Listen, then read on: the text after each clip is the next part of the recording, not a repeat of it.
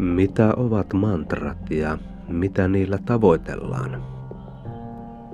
Mistä erottaa aidon opetuksen halvoista kopioista? Miten mantrat liittyvät huilunsoittoon ja millainen olisi hyvälaatuinen muovimantra? Tämä on Mielen laboratorio podcast, joka tutkii sitä, mikä on kaikkein lähimpänä meitä.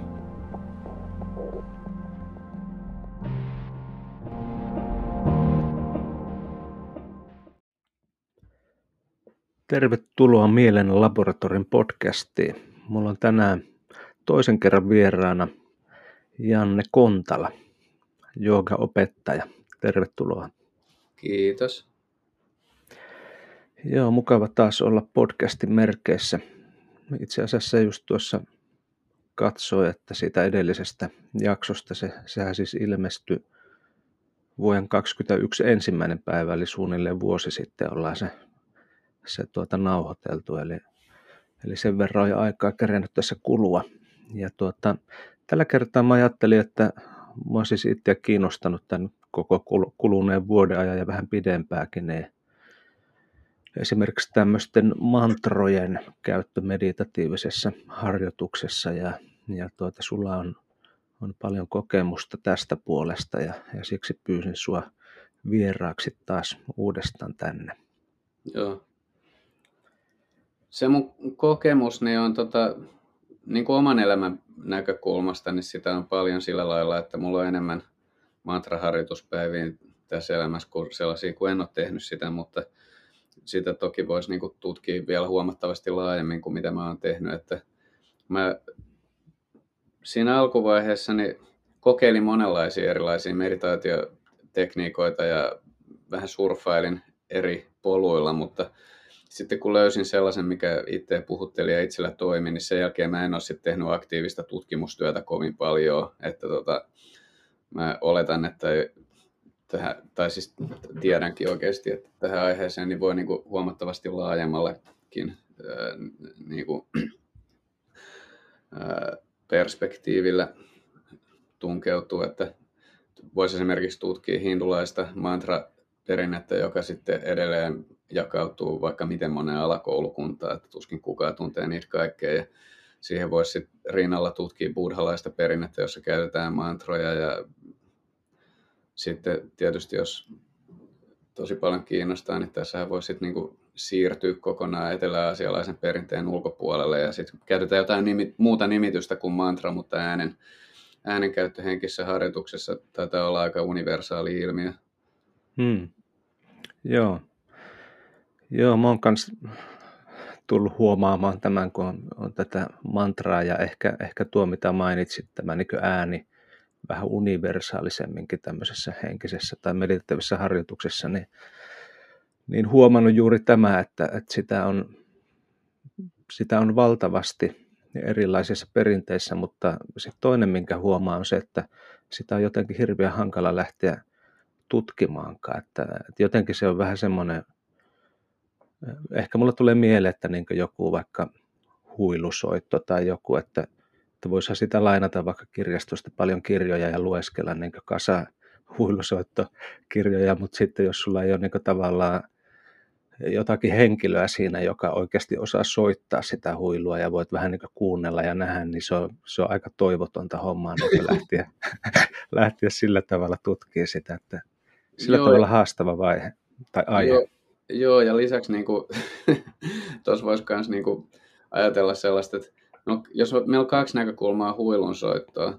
Toinen on, henki, toinen on huilisti, joka niin kuin soittaa huilua ja nauttii huilun musiikista ja kuuntelee huilun musiikkia. Sitten toinen henkilö, joka on lukenut kaikki kirjat, mutta se ei niin kuin soita huilua ja kuuntelee sitä ehkä kerran vuodessa, niin kumpi ymmärtää paremmin huilun soittoa? Voisi sanoa ainakin, että ne on niin kuin täysin erilaiset tarkastelun näkökulmat. Mm, kyllä, just näin.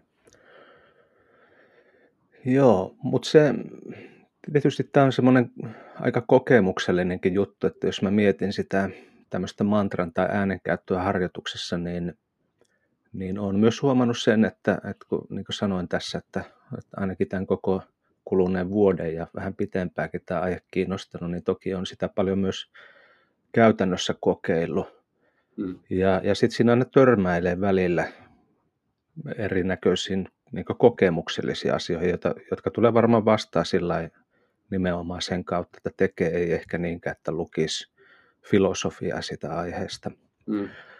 Uh, mutta tota, voisitko sä kertoa vähän siitä, että miten sinä olet nyt päätynyt, niin kuin sanoit, että sulla on enemmän päiviä mantraharjoituksen kanssa kuin ilman sitä, että, että miksi se meni just mantraharjoituksen suuntaan sulla? Öö, no, mun ensimmäinen askelma öö, joogan maailmaa ja sellaisen systemaattisen henkisen harjoituksen maailmaa, niin oli samanlainen kuin useimmilla ihmisillä tänä päivänä, että mä kokeilin jooga-asanoita. Tosin se tapa, miten mä lähestyin, mä en kokeillut niitä ohjatulla joogatunnilla, vaan ihan lueskelin kirjoja ja lähdin kokeilemaan siltä pohjalta itsekseni. Ja se, mikä mua välittömästi alkoi kiinnostaa siinä, ei niinkään ollut se fyysinen olo, vaan miten se vaikutti mieleen. Ja koska se tuntui siinä erityisen puhuttelevalta, niin sitten tuntui johdonmukaiselta lähteä tutkimaan sellaisia tekniikoita, jotka on suoraan tekemissä mielenhallinnan kanssa, eli meditaatio. Ja siinä sitten se jatkui silleen, että mä, mä luin kaiken, mitä mä kirjastosta onnistuin löytää. Lähdin kokeilemaan meditaatioharjoitusta kirjasta löydet, löytämieni ohjeiden perusteella. Sitähän pitää lisätä vielä si- sellainen asia, että siihen aikaan niin internet ö, oli olemassa yliopistoilla. Ja tota, sen lisäksi se meininki oli verrattain anarkistista, niin siinä oli myös sellainen hyvä puoli, että oli mahdollista jakaa kokemuksia harjoittajien kanssa, jotka oli eri puolilla maailmaa. Olisi voinut olla vaikea löytää sellaista hajontaa erilaisten meditaatiotekniikoiden seura- seuraajia ja harjoittajia, mitä silloin oli mahdollista ihan vaan menemällä sopivaan keskusteluryhmään, niin se oli myös yksi kanava, mistä sitten alkoi laajenee ymmärrys sen kentän valtavuudesta. Sitten mä kävin, mä otin selvää, missä voi opiskella meditaatioa ja kuka opettaa sitä ja kävin muutamassa ohjatussa meditaatioryhmässä ja mä kokeilin kaikkea, mä halusin tietää siitä kaiken, se tuntui niin, ää, niin hyvältä ja mielekkäältä asialta. Ja sitten mä kokeilin myös mantrameditaatioa ja ennen kuin mä kokeilin, niin mun ajatuksena oli, mun ajatus oli tällainen, että on olemassa erilaisia työkaluja, joita voi käytetään mielen rauhoittamiseen silleen, että ideana, että mieli keskittyy johonkin kohteeseen ja kun se tarpeeksi pitkään onnistuu pysyttelemään siinä kohteessa, niin se alkaa rauhoittua ja sitten tulee nämä meditatiiviset kokemukset, mitkä on se varsinainen juttu. Niin mun kokemukset mantrameditaation kanssa välittömästi alkoi avaa vähän toisen tyyppistä juttua, mikä poikkesi mun ennakko-oletuksesta. Eli se mun kokemus siinä alkoi olla sellainen, että se mantra jota voi kyllä käyttää just edellä kuvatulla tavalla. Eli työkaluna, jonka tarkoituksena on saada mieli hiljenee, ja kun se mieli hiljenee, niin se on se varsinainen juttu, ja sen jälkeen voidaan ehkä luopua siitä mantrasta ja jatkaa sellaisessa hiljaisen mielen maailmassa, niin siinä alkoi lähes heti, niin ihan sanotaan kymmenen ensimmäisen harjoituskerran aikana, niin nousee vähän toisen tyyppinen, siis puhtaasti kokemuksellinen juttu, että että itse asiassa tämä on, saattaa olla toisinpäin, että se hiljainen mieli on se työkalu, jota tarvitaan, jotta pääsisi sukeltaa todella syvälle sen mantran äänen koko olemukseen. Ja tällä tavalla puhtaasti kokemuksellisesti, että tuntui tietysti alussa vähän järkyttävältä todeta, että eihän tämä nyt ollenkaan mennyt sille, kun mä olin suunnitellut, että tämän pitäisi mennä. Ja yritin jopa sitten jonkun aikaa olla tekemättä mantra-meditaatioa, mutta sitten se kuitenkin veti puolensa sen verran voimakkaasti, että sitten, sitten jossain vaiheessa 93 sitouduin siihen sitten sillä tavalla, että ajattelin, että mä kokeilen nyt aluksi muutaman kuukauden, kolme kuukautta, sitten seuraava, no seuraavaksi mä kokeilen vuoden. Ja sitten sen jälkeen tuli seuraava vaihe, että mä kokeilen tätä loppuelämä. Et hmm. Nyt mä oon tässä kolmannessa vaiheessa. Okei. Okay. Joo.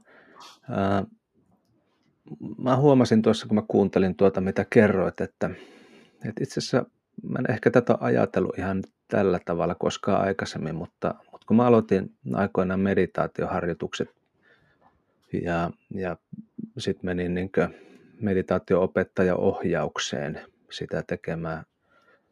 Se taisi olla itse asiassa tarkalleen kymmenen vuotta myöhemmin kuin tuo vuosiluku, minkä sinä sanoit, niin, niin mullehan annettiin harjoitukseksi tämmöinen chanilaiseen tai tseniläiseen perinteeseen liittyvä koan, joka tarkoitti sitä, että, mun piti alkaa toistelemaan mielessä semmoista lyhyttä tavua. Ja, ja se oli se meditaatioharjoitus. Ja sitähän mä tein sitten monia vuosia ensin sillä, sillä yhdellä tavulla ja sitten vähän muillakin tavoilla. Ja, ja jotenkin sitten kun tähän niin mantraharjoitukseen tässä viimeisen parin vuoden aikana on tutustunut, niin siinä on jotakin semmoista hyvin tuttua, ehkä just sen takia, että, että tavallaan tuo koan harjoitus sillä tavalla, mitä, mitä sitä tuolla tehtiin, niin se oli myös, myös mantra. Hmm. Et siinä oli tavallaan se sama aspekti. Ja, ja mä, tuo mitä sanoit, että tuo tuommoinen oivallus ehkä tarvitseekin se hiljaisen mielen, että pääsee syventyä siihen mantraan, niin se jotenkin toi mulla niin tämän ajatuksen mieleen, että, että tuo oli vähän niin se kokemuksellisesti se, mitä itsekin oppi sen Koanin kanssa painiskellessa. Hmm. Et, siinä on vähän niin ne molemmat puolet, että että se semmoinen keskittymisen kohde tai joku vie kohti semmoista hiljentymistä, mutta sitten toisaalta kun löytyy joku semmoinen hiljainen mieli sieltä, niin se vie sitten taas sen, sen tavalla sen kuani ihan toise, toiselle tasolle sitten. Että... Joo.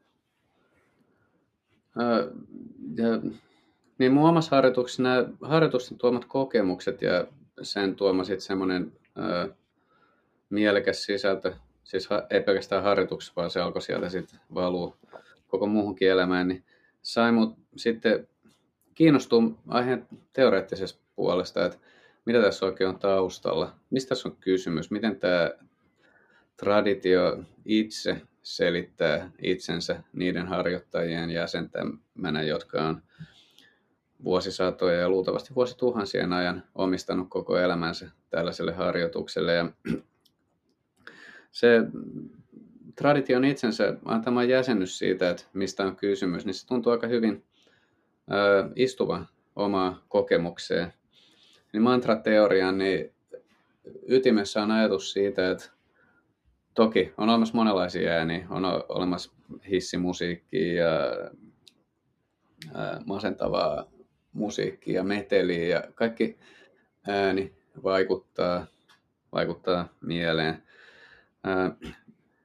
Jos käytetään niin sanottuja joogamantroja, eli ei mitä tahansa ääniä, eikä edes mitä tahansa mantroja, vaan joogamantroja, niiden ajatuksena on yhteinen ajatus riippumatta suuntauksesta. Luulisin, voisi sanoa, että kaikissa jooga, traditionaalisissa joogasuuntauksissa tavoitellaan puhdasta tietoisuutta, kokemusta jostain, mitä voisi kutsua ei-maailmaksi. Eli tämän maailman, jonkunlaista tämän maailman negaatio, antiteesi, tuolla puolen olevaa todellisuutta. Niin, ää,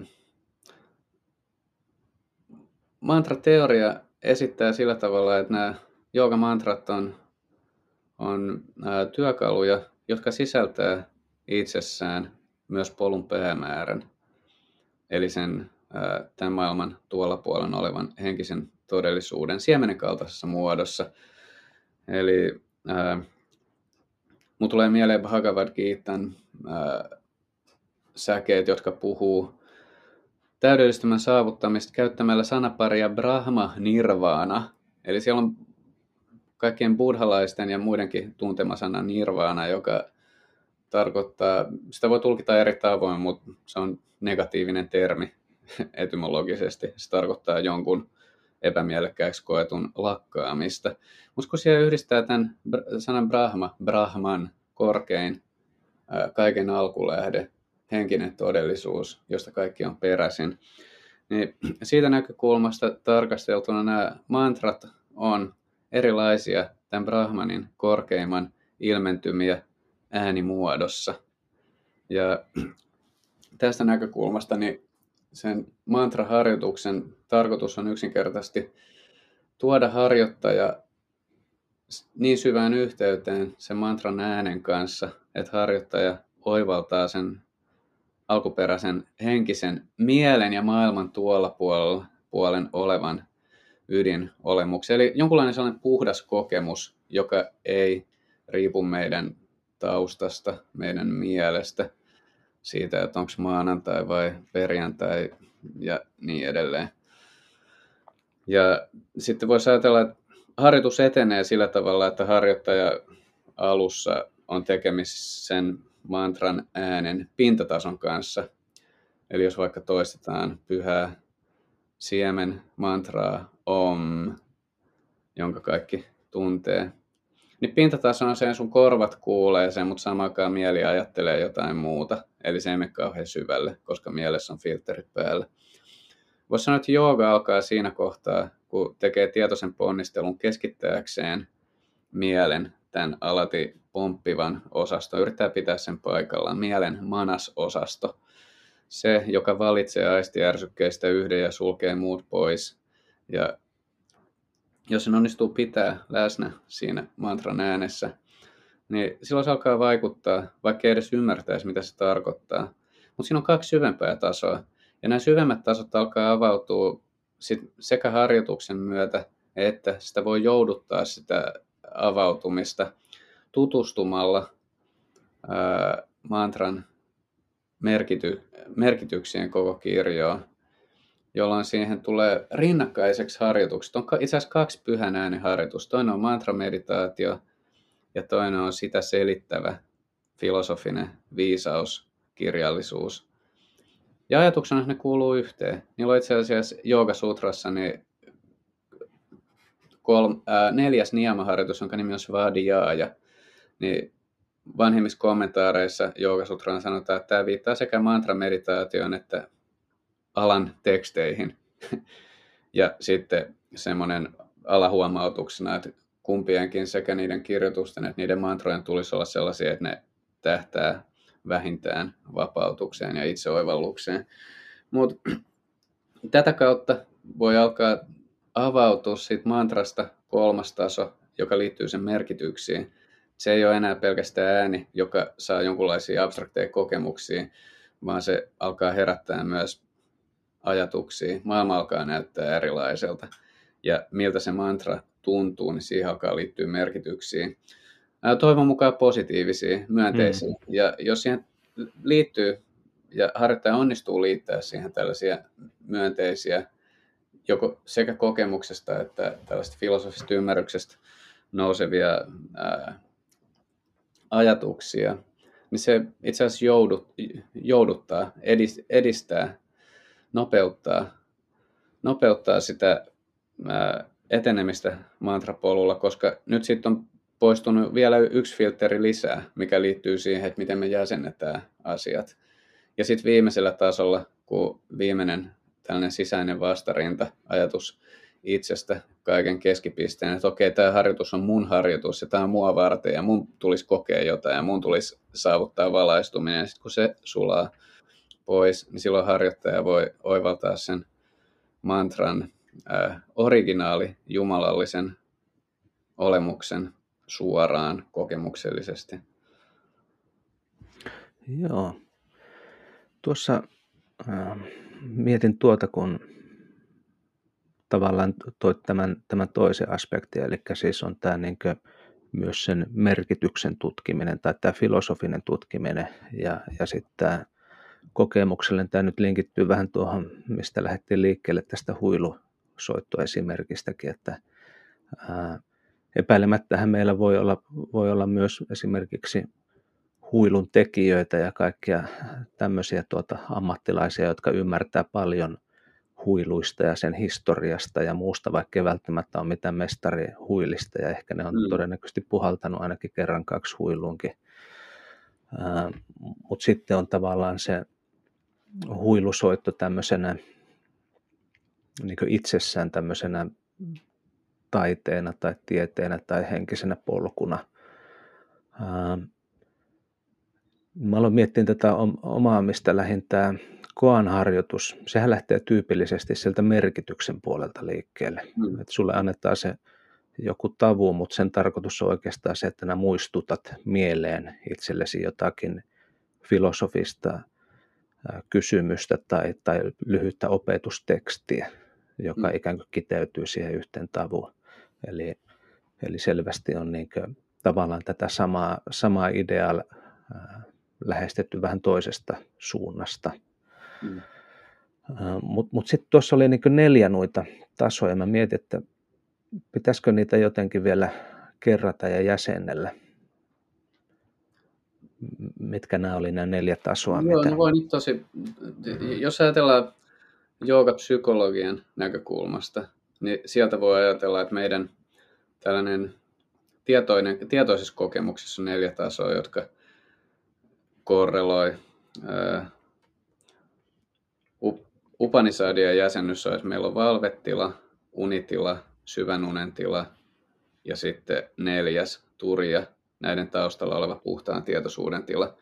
Se puhtaan tietoisuuden tila on läsnä näissä kaikissa kolmessa muussa, mutta koska se tavallaan jää niin vahvasti taka-alalle, niin sen takia niille annetaan eri nimet. Et, ää, puhdas tietoisuus on ikään kuin lamppu, joka valaisee mielen, jossa sitten on mahdollista kokea erilaisia tiedostamisen tasoja.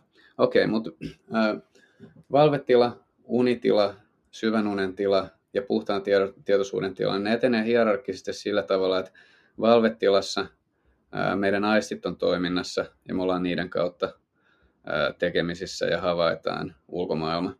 Sitten unitilassa aistit ei ole toiminnassa, mutta kuitenkin me, meillä on aistillisia kokemuksia ilman ulkomaailmaa. Siinä jää yksi osasto pois, eli ää, aistien, aistit on lepotilassa, mutta mieli on hyvinkin aktiivinen.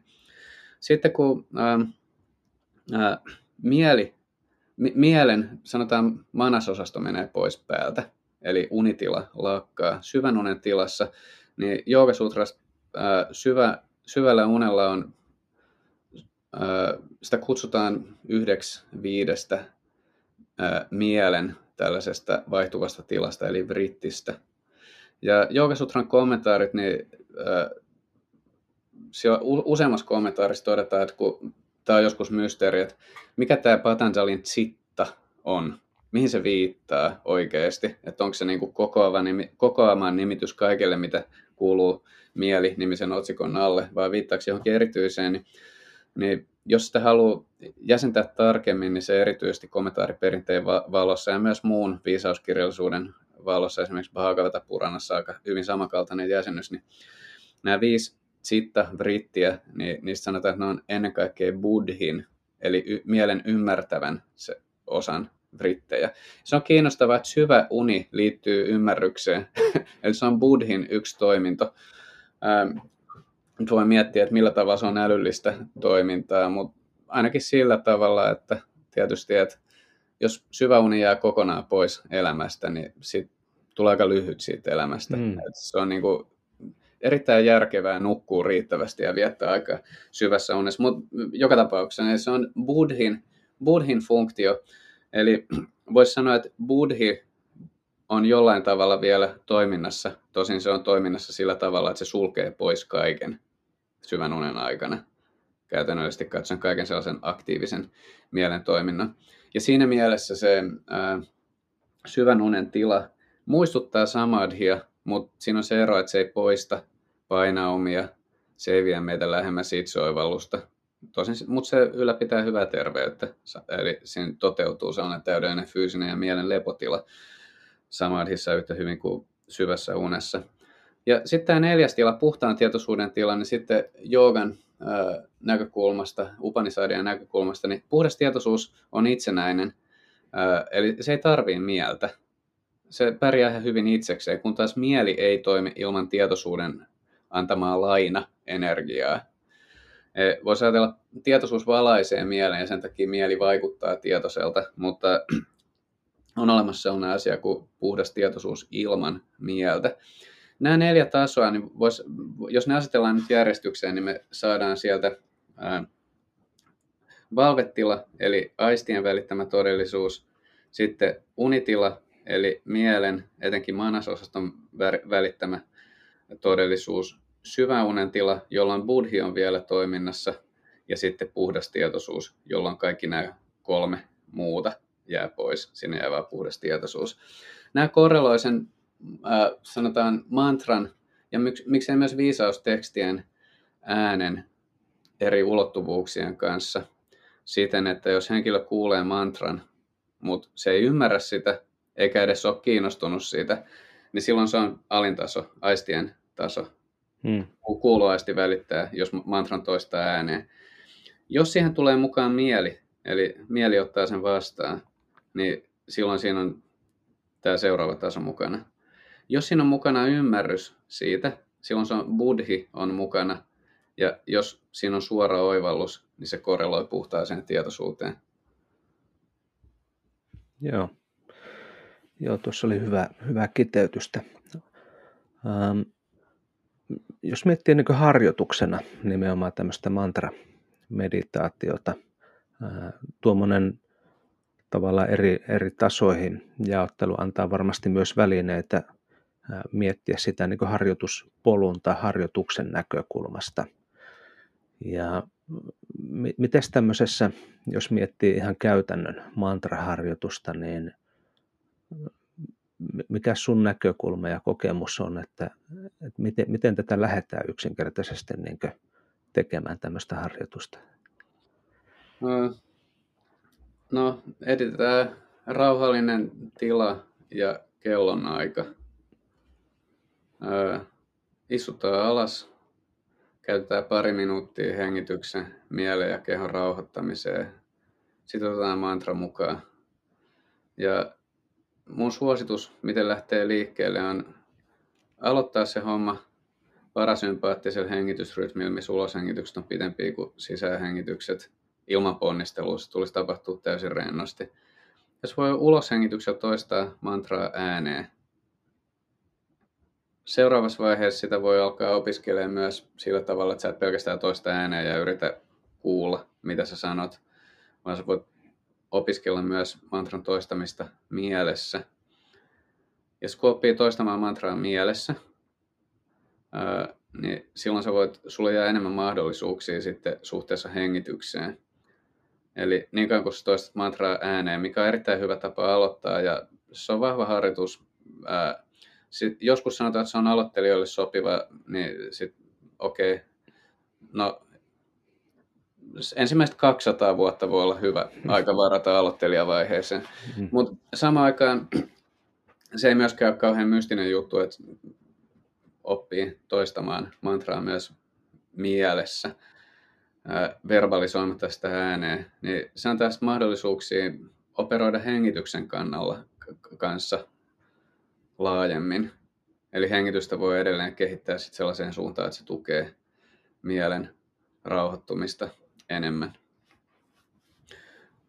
Mutta sitten ei muuta kuin harjoituspäiviä. Mun mielestä kannattaa ensin, a, ensin tehdä kolme viikkoa päivittäin. Ja sitten siinä kohtaa voisit sanoa rehellisesti, että tämä ei ole mun juttu, että en tee enempää. Niin hyvä, kolme viikkoa ja tekee vaikka 15 minuuttia päivässä, niin se ei ole kauhean hukka investointi, jos sitten käykin ilmi, että se ei puhutellut siinä ajassa kuitenkin on ihan mahdollista, että saa ensimmäisiä pilkahduksia sen homman mielekkyydestä, jolloin mun mielestä seuraavaksi kannattaa ottaa seuraava eksperimentti, että katsotaan mitä tapahtuu, jos mä sitoudun tähän kolmes, kolmesta kuuteen kuukauteen. Kuuden kuukauden jälkeen luultavasti on erittäin helppo jatkaa ja alkaa olla vaikeampi jättää se kesken. Siinä kohtaa voi tehdä sitten toisen sellaisen tilannekatsauksen, että no miltäs nyt tuntuu, että onko tämä edelleen osa mun elämää mielekkäällä tavalla, niin että siitä on enemmän jotenkin hyötyy kuin haittaa, että onko se isompi vaiva kuin sen positiiviset vaikutukset. Ja siinä kohtaa voi myös ajatella, että haluaisi käyttää tähän enemmän aikaa. Ei ole millään tavalla yllättävää eikä poikkeuksellisen harvinaista, että mantra-meditaation, kuten varmasti mikä tahansa muukin meditaatiomenetelmän harjoittajat, niin saattaa tehdä sellaisen johtopäätöksen, että tämä on niin mielekästä, että mä haluan käyttää tähän jopa muutaman tunnin päivässä, mikä on mitä mm. mulle itselleni kävi verrattain varhain ja en ollenkaan katunut sitä tai että se tuntuu itsestään selvältä, että päivässä haluaa käyttää verrattain pitkän aikaa tämän tyyppiseen harjoitukseen. Ähm, Mutta jos mennään takaisin siihen, että kuinka lähtee liikkeelle, tuossa mä vähän yritin viitottaa, että miten se, miten se voisi edetä ensimmäisen vuoden aikajanalla. Mutta mm. se, että käytännössä kuinka alkaa rakentaa itselleen mantraharjoitusta, jos sellaisen haluaa tehdä, niin silloin mun mielestä on aika viisasta miettiä omiin lähtökohtiin, koska tota, joka perinnekin tekee sillä tavalla, että ei siellä tarjota samoja työkaluja kaikille. Että tässä on ainoa työkalu kaikille harjoittajille, vaan Yoga Sutra, Bhagavad Gita, Hatha Yoga Pradipika, tunnetut joogatekstit, nehän sisältää niin, jokainen niistä sisältää niin paljon harjoituksia, että hyvin harva harjoittaja, edes opettaja, tuntee niitä kaikkia oman mm. kokeilun kautta. Ja ei ole tarkoituskaan. Eli tärkeää löytää sellaiset työkalut, jotka sopii itselle, jotta on mielekästä käyttää päivästä toiseen, joiden kanssa tulee toimeen. Mutta tässä osastossa sitten löytyy yksi kokonaan oma alueensa, joka on rakennettu tukemaan mantraharjoitusta. Se pyörii sen ympäri. Sen nimi on Kriya Yoga, joka esitellään Joogasutran toisen luvun alussa. Siinä on kolme komponenttia, tapas, svadhyaya ja isvara pranidana. Tapas tarkoittaa itsekuriharjoitusta. Nämä on erilaisia harjoituksia, joiden tarkoituksena on tuoda aktiivinen ja levottomassa tilassa oleva keho ja mieli rauhoittuneeseen tilaan. Eli tapasharjoitukset on erittäin hyvin tukiharjoituksiin, meditaatioharjoitukselle. Ne ei varsinaisesti yksin, ne ei ole sillä tavalla itseriittoisia, että tapasharjoitus yksinään, niin se voi johtaa siihen, että ihminen järkähtämättömästi astuu avantoon ja pystyy olemaan siellä häkäisemään pitkän ajan ja silmänkään rävähtämättä, niin kuin ää, mun veli julkaisi sosiaalisessa mediassa videon, missä meni avantoon ja sitten niin kuvaaja rupesi valittaa silleen, että mun näpit alkaa jäätyä. Se mutta tota, tapasharjoitus, niin se parhaimmillaan se valmistelee kehoa, mieltä, hengitystä. Se opettaa u- uudet mallit ja sitä kutsutaan itsekuriksi sen takia, koska se on se, miltä se tuntuu alussa. Mutta jos se toimii oikein, niin se johtaa muutokseen sillä tavalla, että se mikä alussa tuntuu itsekurilta, niin siitä tulee toinen luonto. Sitten tulee niin luonnollista, että ei sitä enää myöhemmin miellä itsekuriksi siinä mielessä, että tässä nyt ollaan tekemisissä jonkun vaikean asian kanssa.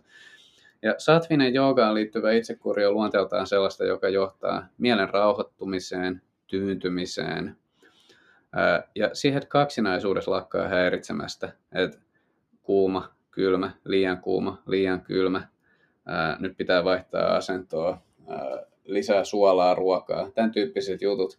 Niin tapasharjoituksen tarkoituksena on vähentää niiden vaikutusta, mikä sitten puolesta johtaa siihen, että mielen levottomuus vähenee. Ja kun mielen levottomuus vähenee, niin se tulee valmiimmaksi ottamaan vastaan mantran äänen, joka on se Kriya Yogan sit kakkoskomponentti, svadhyaya, ja operoidaan äänen kanssa. Sitten Isvara Pranidana kolmas, eli Jumalalle omistautuminen korkeammalle omistautuminen, bhakti joogan komponentti, sitä voi eri tavoin tuoda siihen mukaan, jos on siitä kiinnostunut. Se liittyy etenkin siihen mantran merkityspuoleen. Ja ää, mä sanoisin, että noiden kolmen kanssa pääsee aika pitkälle, saa rakennettua tapasharjoituksia, tukiharjoitukset, niin että on helpompi asettua alas ja meditoida. Hmm. Et sen sijaan, että sä istut alas mantran kanssa ja toistat sitä 20 minuuttia, tuntuu, että mieli vaan laukkaa, niin jos tekee orientoivat tapasharjoitukset hyvin, niin voi olla, että jo ensimmäisellä minuutilla, kun alat toistaa mantraa, niin pääset siinä, pääset siinä jo aika syvälle. Ää...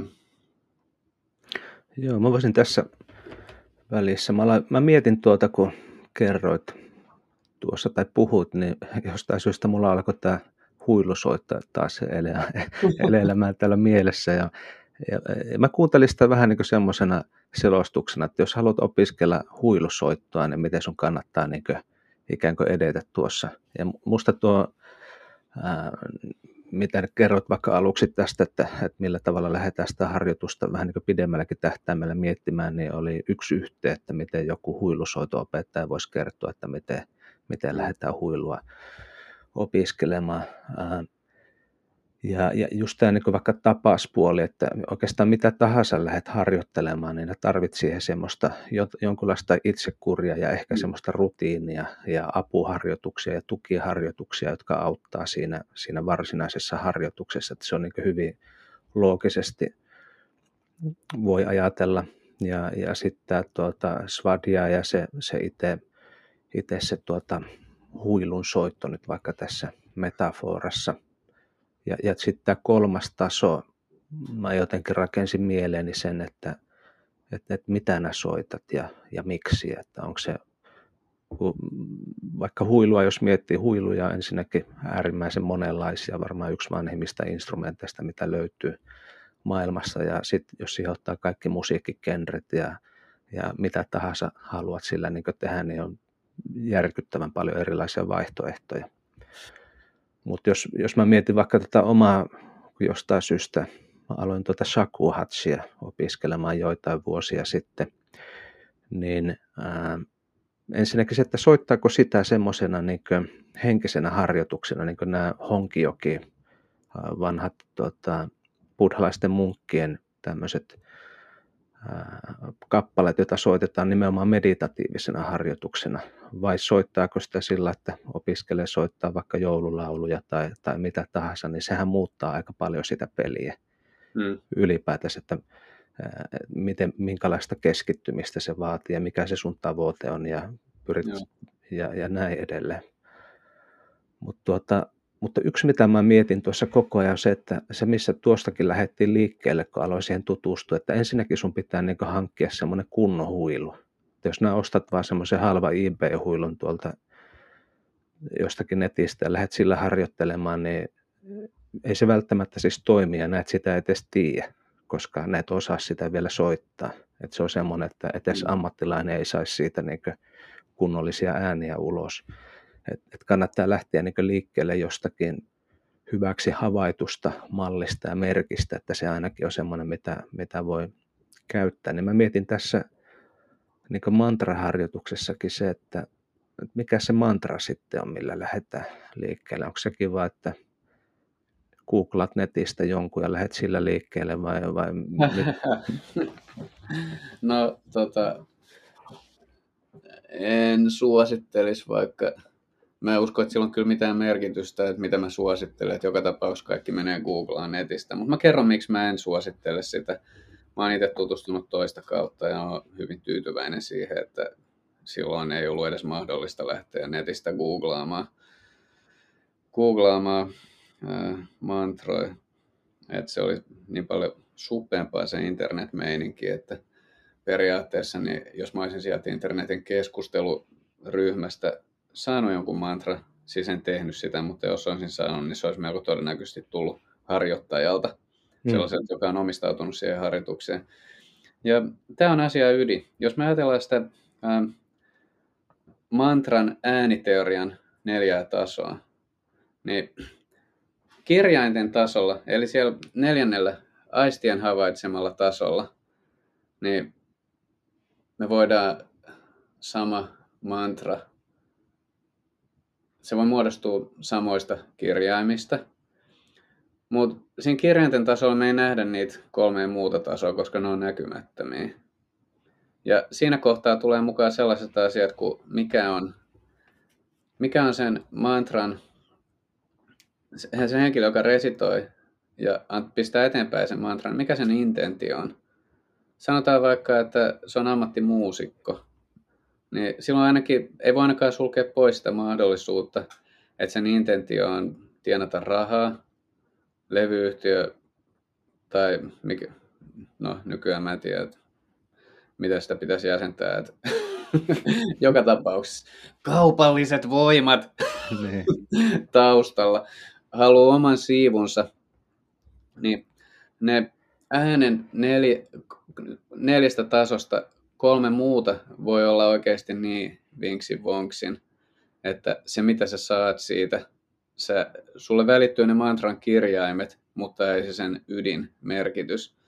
Ja tämän takia perinteisesti ajatellaan, että on hyvin tärkeää ottaa vastaan mantra opettajalta, joka seuraa opetuslinjaa ja opetuslinjan tehtävänä on pitää se opetus ja harjoitus puhtaana. Puhtaana tarkoittaa tässä kohtaa puhtaana sellaisista elementeistä, mitkä ei siihen kuulu. Eli mä tiedän sen, että tänä päivänä on mahdollista mennä esimerkiksi YouTubesta poimii kaikenlaisia mantra-lauluja, joissa ei tosiaan sen kirjainyhdistelmän lisäksi ole mitään muuta yhteistä sen harjoitusperinteen kanssa. Hmm. Mutta niissä on kirjaimet samassa järjestyksessä, niin sitten jos ei ole tietoinen tästä asiasta, niin sä saatat kuunnella jotain mantraa, ja sä saat silloin sen mantran kirjainten lisäksi sen henkilön intention, joka saattoi olla, että toivottavasti kaikki ymmärtää, miten hieno lauluääni mulla on. Hmm. Tai että niin kuin, että toivottavasti klikkaatte ja peukutatte tätä mun kanavaa, koska silloin kassavirta kasvaa. Niin jos saat tällaisen intention sieltä, niin silloin sä imuroit sen mantran äänen mukana myös tämän intention. Ja se johtaa siihen, että se mantra voi edelleen toimia pinnallisena hyvinvointitekniikkana, mikä on toisaalta ihan ok. Kyllähän maailmassa on tilaa pinnallisille hyvinvointitekniikoille. Se ei ole mun pointti. Hmm. Mutta lähinnä, että jos sitä haluaa tarkastella autenttisena joogaharjoituksena, niin silloin sitä, siinä ei voi päästä kauhean syvälle, jos sen vaan surfaa internetistä. Siis tosin on mahdollista, tai siis ky- kyllä netistä löytyy kanssa autenttisia harjoittajia heidän sivustojaan ja kanaviaan.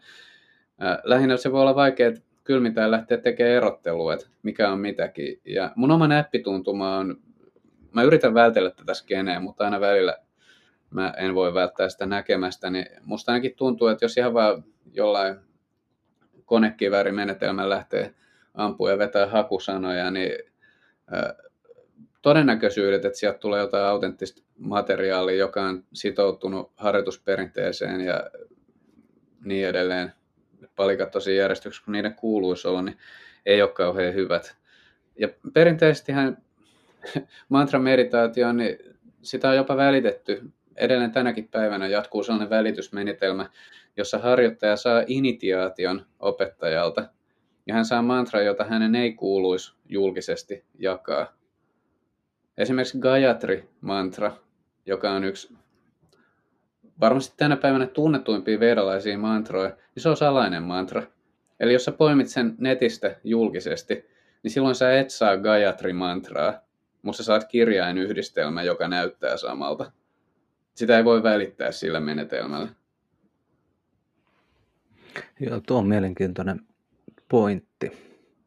Että tavallaan jotenkin, miten itse ajattelen tuota, mitä sanoit, että lähit tästä, että tämä, tämä intentio tulee imuroitua siinä samalla. Ja sehän on, on niin tässä huilumetaforassakin tietenkin se sama juttu, että, että silloin kun lähtee hyvin vähäisellä kokemuksella ja ymmärryksellä niin liikenteeseen, niin se mihin kiinnittää todennäköisemmin huomiota on justiinsa semmoiset loppujen lopuksi aika epäoleelliset jutut, esimerkiksi se, että onko, sillä, onko se kivan kuulonen ja onko se lauluääni hyvä siinä ja, ja tuota, ehkä onko, siinä, onko se hyvin editoitu ja miltä se kuulostaa näissä mun passokaiuttamissa ja, ja siis tämmöiset asiat, jotka, mm. ää, jotka on ehkä just vähän niin kuin sitä aistitasoa tietyllä tavalla, että et miten aistit saa siitä kiinni. Mutta sitten nämä niin muut tasot, joista ei itsellä oikeastaan vielä mitään kokemusta eikä tietoa, niin on semmoiset, mille on täysin sokeja siinä kohti. Joo.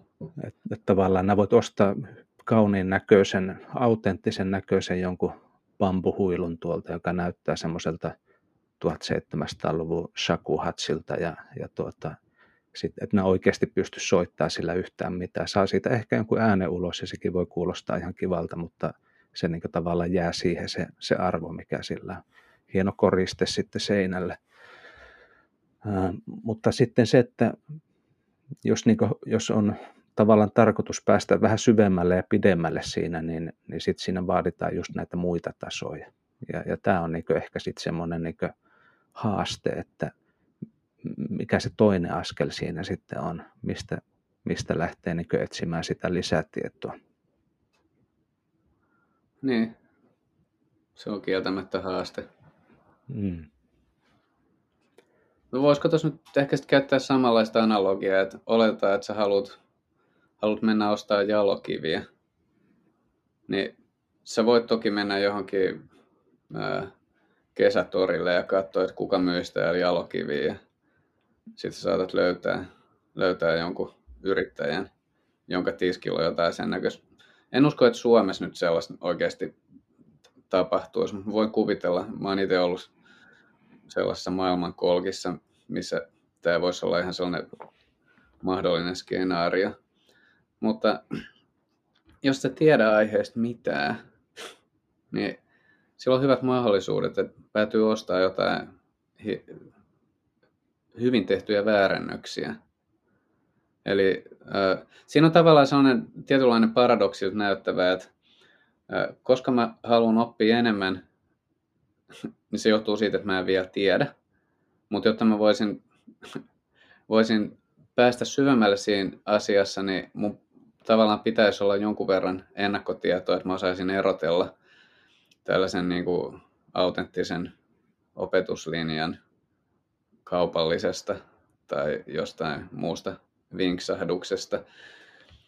Mutta mun mielestä se jalokivi-analogia nyt ehkä siinä mielessä voi olla toimiva, että se ainakin tuo esiin sen, että kysymys on arvokkaasta ja harvinaisesta asiasta, ja johon perehtyminen edellyttää sitoutumista.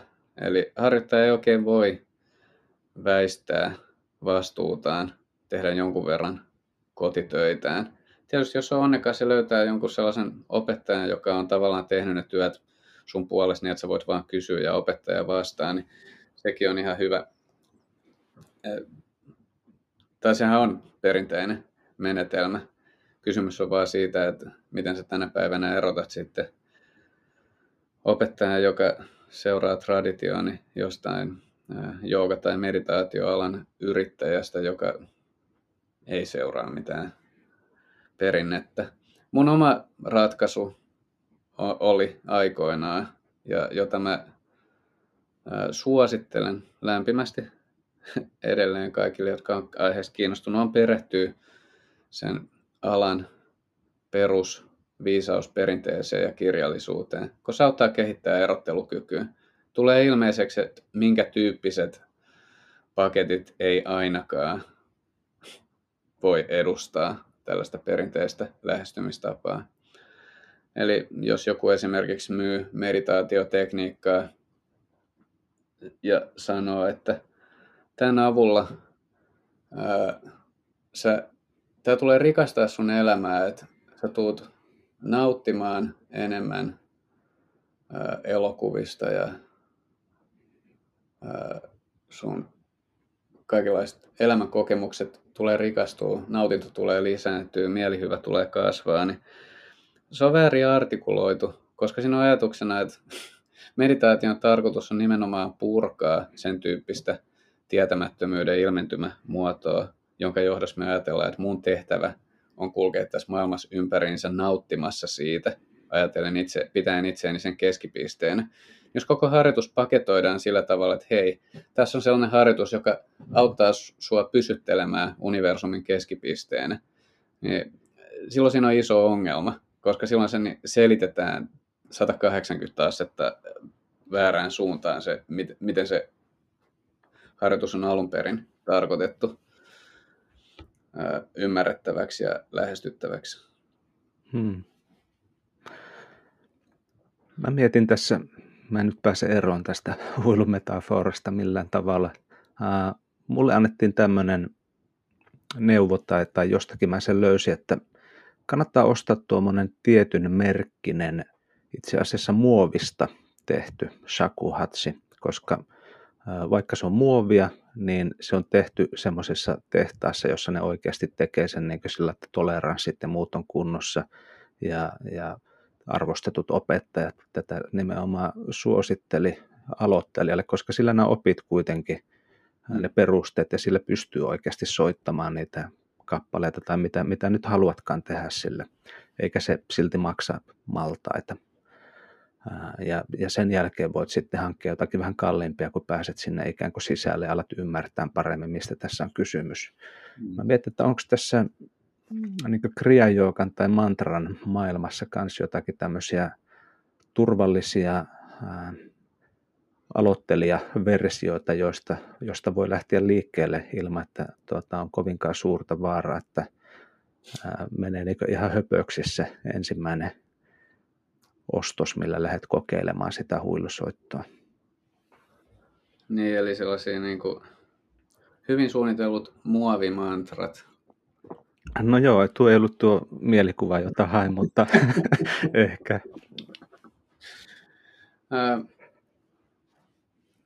No mantraperinteessä niin on yksi keskeinen vedenjakaja liittyy vedalaiseen ääneen, vedalaisen ja tantrisen lähestymistavan niin kuin yhteiseen alueeseen ja toisaalta eroon. Eli vedalainen ääni, neljä vedaa, vanhimmat Upanishadit, tekstinpätkät sieltä ja mantrat, jotka löytyy sieltä, niin ne on luonteeltaan sellaisia, että niitä ei tulisi opiskella, tai ne ei missään tapauksessa sovellu sellaiseksi, sellaiseksi helpoksi sisäänheittomenetelmäksi, koska niissä vedalaisessa sanskriitissa merkitys ei perustu ainoastaan kirjainten ja äänteiden järjestykseen, vaan myös sävelkorkeuksiin ja aksentteihin, eli painotuksiin. Ja tästä syystä näiden opiskeleminen edellyttää ää, käytännössä sitä, että on mahdollista viettää aika runsaasti aikaa opettajan kanssa, joka korjaa jatkuvasti sun ääntämistä niin, että se ei mene pieleen. Joten voisi vois ajatella, että se ääni, tämän pyhän äänen kulttuuri, niin se vanhempi kerros joka on edelleen elinvoimainen. Ei se ole kadonnut. Se, että se on vanha, niin ei tarkoita, että se olisi jotenkin vanhentunut. Sitä harjoitetaan edelleen ja välitetään edelleen. Mutta esimerkiksi Gayatri-mantra, jonka mä mainitsin, niin se on tällainen mantra. Ja sitten, jos sitä lauletaan YouTubessa jollain, millä sattuu melodialla, niin se ei ole sama mantra. Hmm. yksinkertaisesti. Eli toi on se osasto, mistä ei voi aloittaa.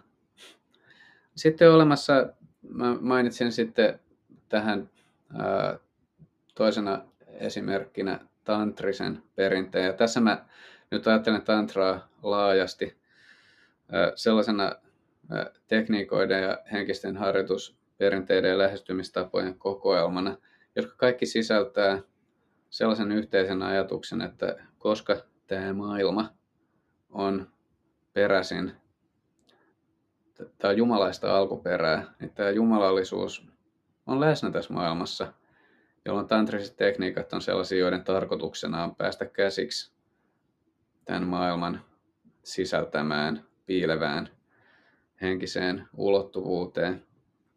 Ja tältä puolelta löytyy sitten sen tyyppisiä tekniikoita, mantroja, jotka ei välttämättä vaadi vuosien opiskelua opettajan johdolla, kunnes sitten lopulta se ääntäminen muuttuu tarpeeksi täsmälliseksi ja teknisesti oikeanlaiseksi.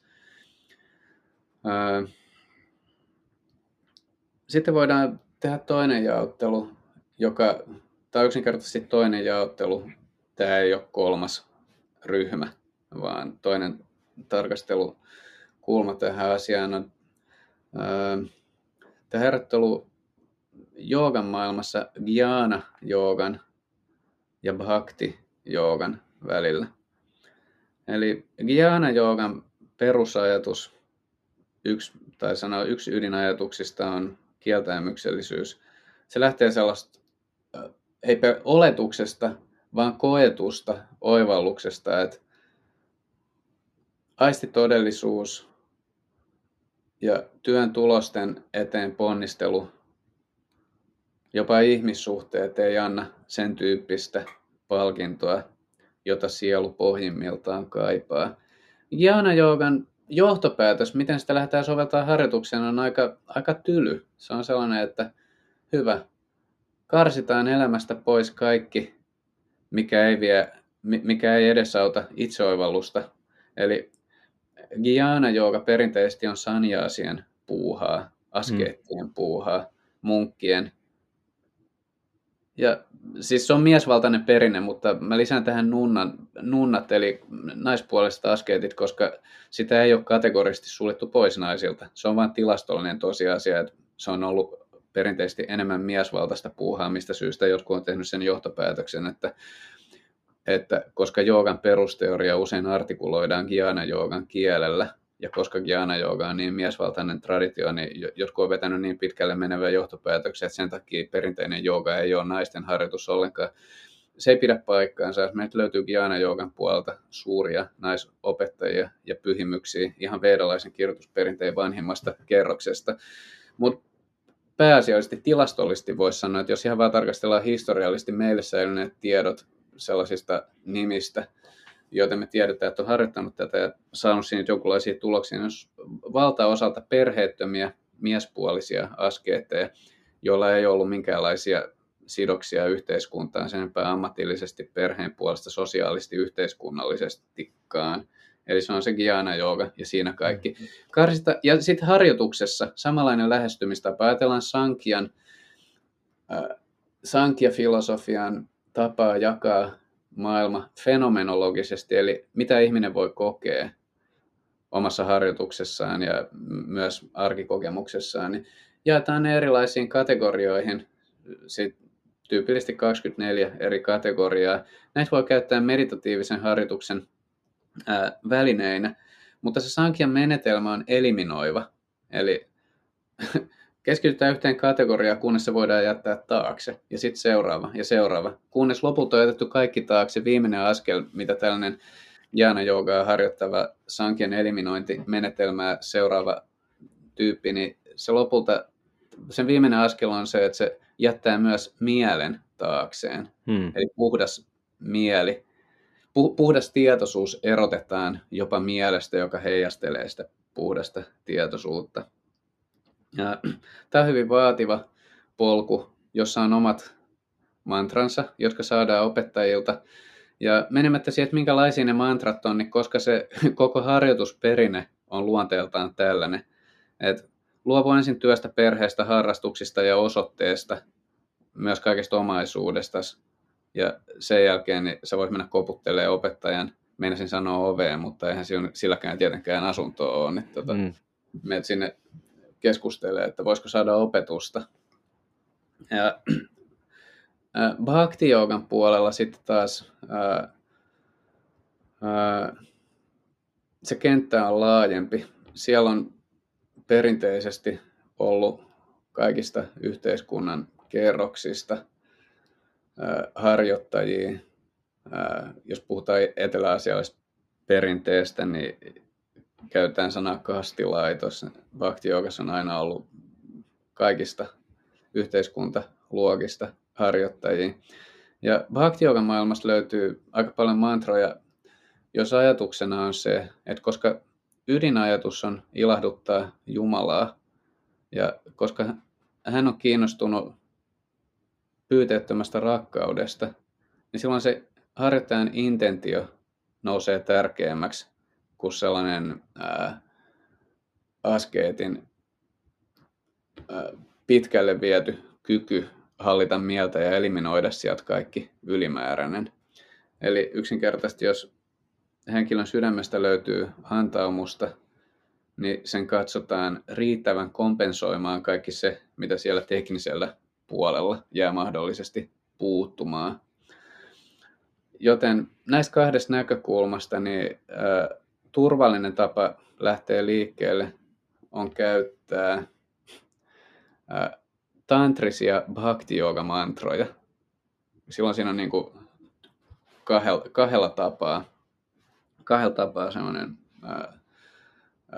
voisi sanoa helpottava ää, tai suojaava, suojaava näkökulma. Bhakti Yoga perinteessä löytyy vedalaisia mantroja, tantrisesta perinteessä löytyy Giana Yoga mantroja, eli se on oikeasti nelikenttä, mm, joka on ne päällekkäin. Niin tuon nelikentän, niin se tantrinen bhakti yoga ruutu olisi se, mistä mä suosittelisin aloittaa harjoitukset.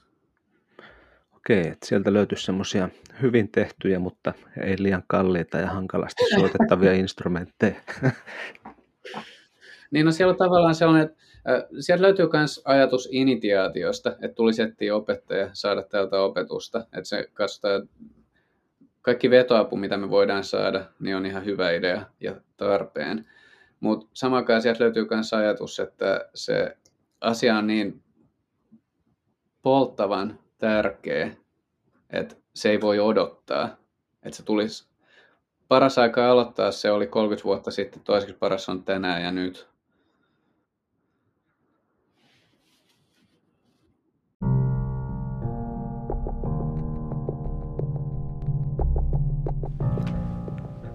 Tämä oli ensimmäinen säe keskustelustamme opettaja Janne Kontalan kanssa.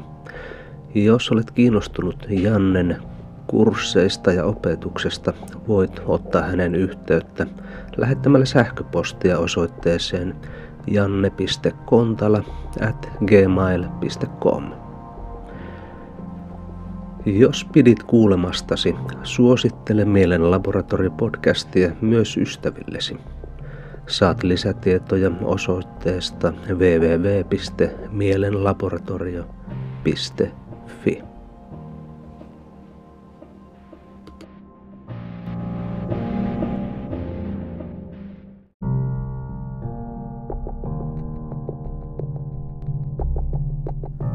Tämä oli Mielen laboratorio.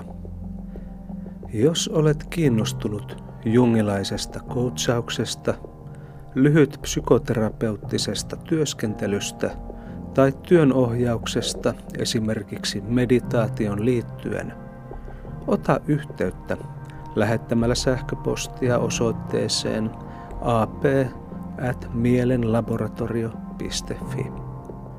Tutustu myös kirjoihini Mielen laboratorio sekä Mindfulness, mielenselkeys ja myötätunto – joka löytyy nyt myös äänikirjana. Ja jos pidit jaksosta, jaa se myös ystävillesi, jotta hekin pääsevät syventymään oman mielensä labyrintteihin.